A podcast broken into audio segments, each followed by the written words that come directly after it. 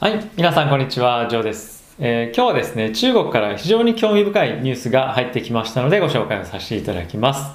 えー皆さんもおそらくご存知かもしれませんが、えー中国建設銀行、英語で言うとですね、チャイナコンストラクションバンクという銀行がですね、本来であれば11月の中旬13日にですね、えー債券を発行する予定だったんですね。で、これが中国国内ではなくて、マレーシアのフーサンっていうところでですね、えー上場しようとしたんですけれども、えーそれだけだったら特に、うん、まあまあ、なんてことないなということだと思うんですけれども、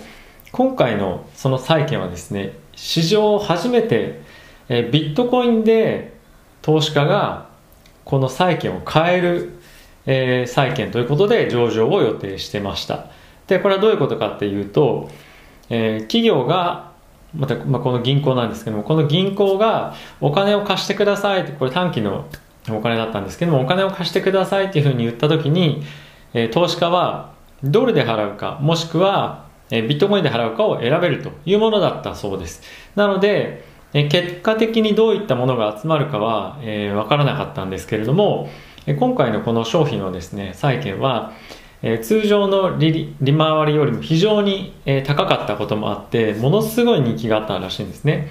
なので、え投資家多くはですね非常に、まあ、これに興味があって買いたいです買いたいですっていう問い合わせが非常にあったにもかかわらず、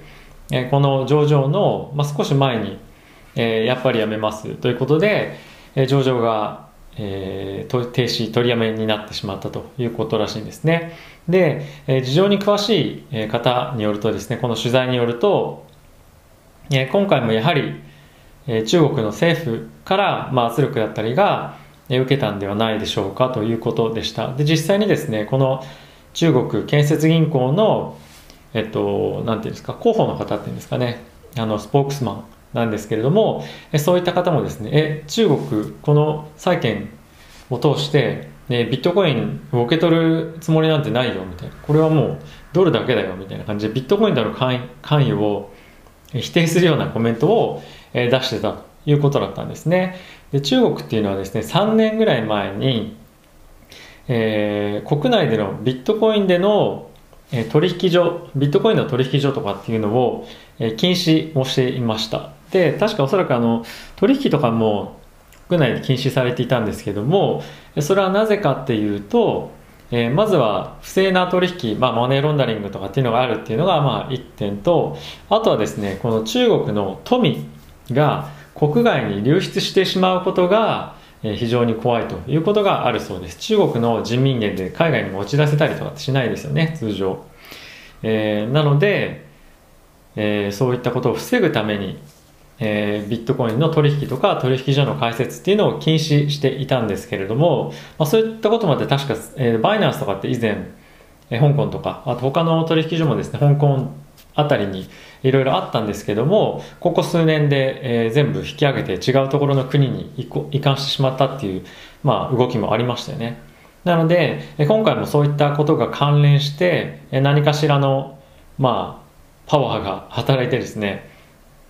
え上場中止になってしまったんではないかということです。で、今回はこれダメになったんですけど、ビットコインにとって非常にポジティブな第一歩だったんじゃないかなと思っています。で、今回はこれ成り立たなかった、成立しなかったんですけども、ただ今回このねフーサンというそのマレーシアの取引所の方からのコメントはですね、もちろん買い手からも非常にコメントが、えー問い合わせが非常に多くあったと同時に、他の銀行からもこういった取引をやりたいというような、えー問い合わせが非常に多かったらしいんですね。なので今後まだわからないんですけども近いうちに史上初めてのビットコインで支払いが行われるもしくはビットコインで資金調達が行われる債券っていうのが誕生するのがおそらく来年再来年ぐらいにはもうあるんじゃないかなと思っていますでそういうことがですね実際に行われ始めると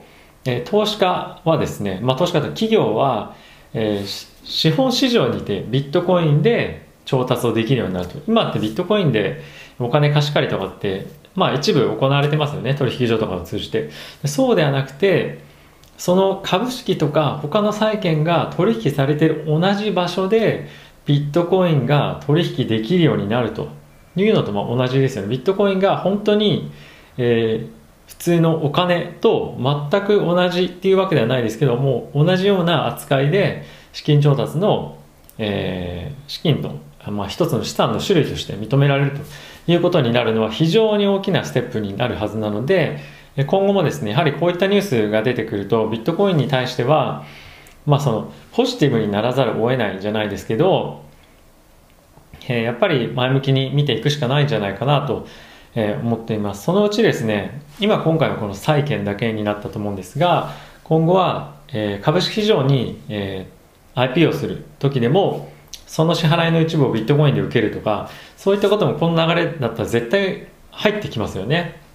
なのでそういうふうになってくるのも時間の問題だなというふうないうふうなことを考えると、今、えー、約ですね、えー、1万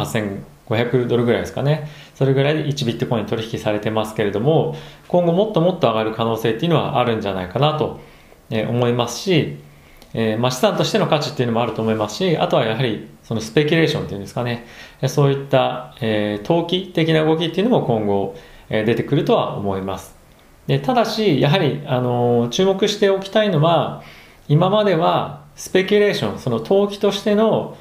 えー、用途しかビットコインは見られていなかった個人の投資家しか取引していなかったというものがですね今度はインベストメント投資としてプラスあとはですね保管資産をそれで保管するっていうですね目的を持って現在取引をし始められていると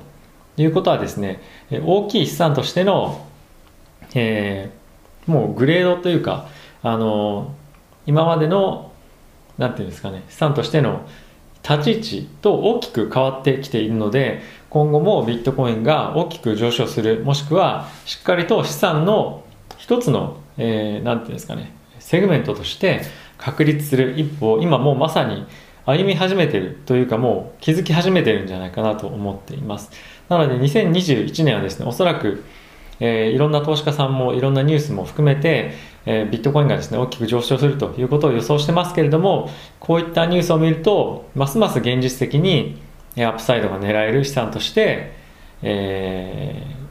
まあ何ですか、まあ、保有べき保有するべきというか、え投資に対しても保有資産という面でも、え投資対象とというかその何ですか？換金対象と、えするような資産に、えなっていくんじゃないかなと思っています。ちょっとここ最近ビットコイン関連多いですけど、やっぱりこれだけマーケット上がってきているので、えこういった情報も引き続きですね、皆さんにお伝えしていきたいと思います。ということで、また次回の動画でお会いいたしましょう。さよなら。